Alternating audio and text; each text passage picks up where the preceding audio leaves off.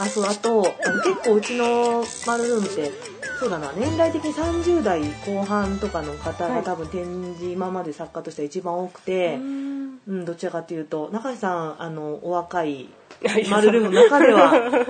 お若いからお客さんにもやっぱりお若くて大学卒業、いい卒業とか、ね、はいはい、比較的すごいやっぱり今のなんていうかアート界だったりとか、自分がどうこれからアートってやっていくかみたいなシビアにすごく考えてる人たちがお客さんに多くて、やっぱり30代後半脂乗ってる作家さんの展示の時はやっぱ同じくアートで脂乗って働いてる人とかが見に来ることが多かったんで、そういうなんかこうすごい切実な話っていうのはあんまりしなかったんだけれど、まあその時年代で切実さがあるんだけど、うん、その今の20代後半のこれからどんどんやっていくぞっていう作家が何を考えて、さっきのその東京にやっぱり行くべきかどうかとかねとかもう奈良でずっとやっていくんだけど、やっぱり東京だよねっていう気持ちがあってどうそこに折り合いをつけていくかみたいな話をしたのが結構新鮮だったかも。あ、なるほど、うんうん、確かにそうかもしれないですね。でも、うん、私の周りもまあ、マルルーム知ってよかったっていう人すごい多くて、そうですかね、はい、なんか、うん、こんなところあったんだっていうのと、うん、なんかそのいかにもアートシーンっていう感じでもないじゃないですか、うん、そのマルルームってそのアートマーケット目指せみたいな感じではないじゃないですか、うん、なんかそれに疑問を持ってる子とかはやっぱより、うん、あ、こんな作家の表現のことを重点に置いて考えてくれる場所があるんだみたいな発見があって、なんかちょっと安心したみたいな声も聞きますし、なるほど。で、なんか、まあ、東京のアートシーンが、まあ、何か変わってきてるかって言われたら多分何も変わってないと思うんですけど、うん、でも実際アート関係の人って東京に多いじゃないですか。圧倒的に ねめちゃくちゃもう人口密度がすごいからそもそもね、もう、うん、だからちょっとちっちゃい展示でもやったら誰か見に来てくれるんじゃないかっていう期待値がすごいと思うんですよ、うん、確かに。で、招待もしやすいし、うん、みたいな、うん、そう思ったら確かに東京に行ってでもなんか定期的になんかグループ展とか個展とかして、うん、なんかそういうアート関係の人に見てもらうっていうので経験を積むっていうことも考えれるじゃないですか。若いしみたいな、そう、ね、引っ越すなら今みたいな、うんうんうん、家族も特にいないし一人らしいとか思うと、だからそれで余計迷いますし、うん、なんかある意味誘惑が多いというか、うんでも自分のペースで作りたいっていう気持ちももちろんありますし、うんうん、自分が本当に表現したいものが、うん、そもそも今のアートシーンで実現できるのかっていう疑問もすごいあるし、でもかといって誰に相談していいかもわからないみたいな、うん、結構放り投げ出されてねみたいな、うん、私たち放り投げ出されてなんか結局なんかアートマーケットついてこれないやつダメじゃんみたいな扱い受けるんですけどみたいな、なんかそういう疑問とかもすごい結構ある人はいると思うんですよ、やっぱり。いや、すっごいわかる、うんうん、そういう人たちからしたらやっぱこういう場所、マルルームみたいな場所でなんかじっくり話を聞いてくれるみたいなとこってあんまりないと思うんですよ。で、実際行ける場所っていうのも限られてると思うんですけど、すごい貴重だなって思いますね、私は。確かにマルルームってなんか子ども食堂したりとか、うん、ちょっとこう、まあ、アート寄りじゃないワークショップ、うん、書道のことをやったりとか、うん、結構そういう幅広くやってるから、うん、やしあんまりそのね、確かにアートシーンだったりそういう売ってくぞみたいな、うん、売れてくぞみたいな感じでなく、その生活の中でいかにアートがあるべきかとか、はいはいはい、日常とアートっていうのを、まあ、一般の人たちでも芸術っていうのはやっぱ広まるべきだよねとか、はい、多分そこからスタートしてるので、はいはい、もちろんアーティストがどう売れていくかとかってすごい切実な課題で、はい、そこに少しでも助けになりたいなみたいなのはあるけれど、はい、やっぱ裾野が広がらないと、そうですよねでそれは多分果てしない戦いというか、多分我々の代ではもうどうしようもない申し訳ないけど、はいもう難しいこともあるかなと思うけど、まあできることからやっていくしかないよねみたいなとこもあったりして、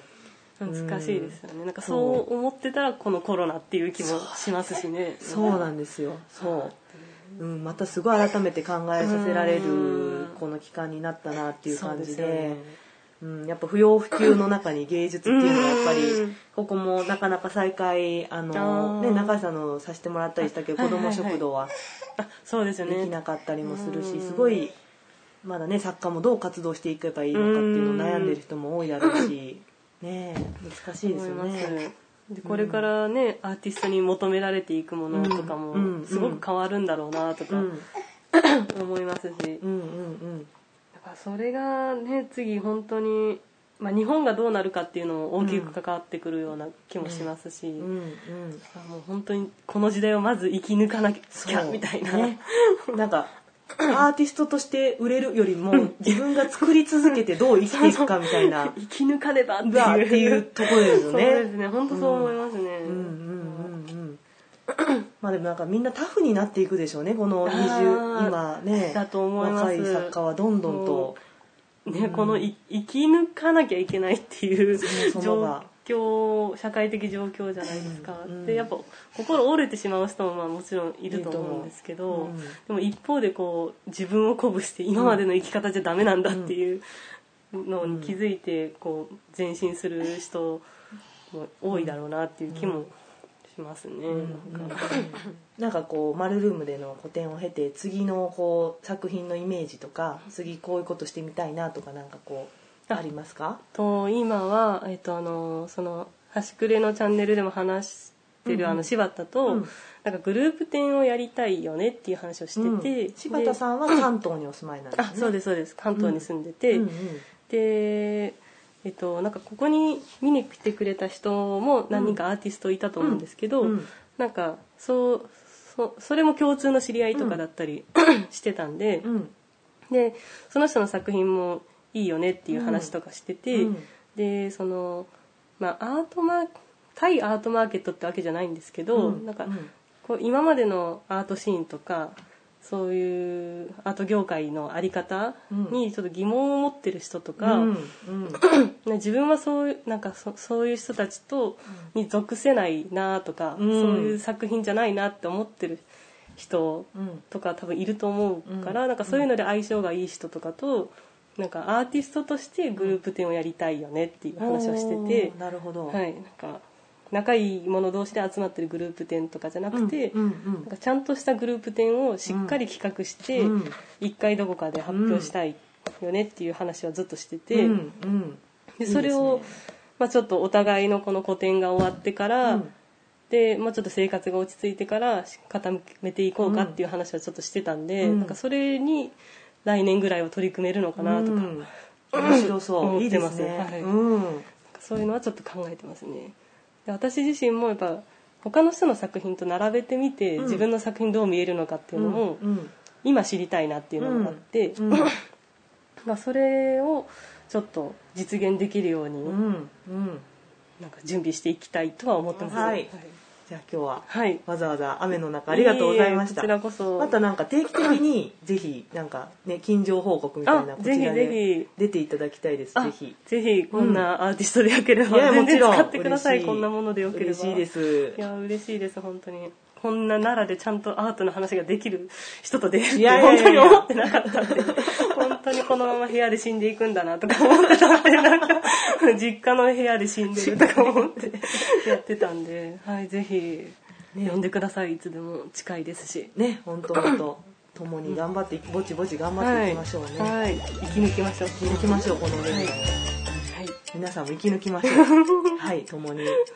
ありがとうございました。はい、ありがとうございました。はい、ありがとうございます。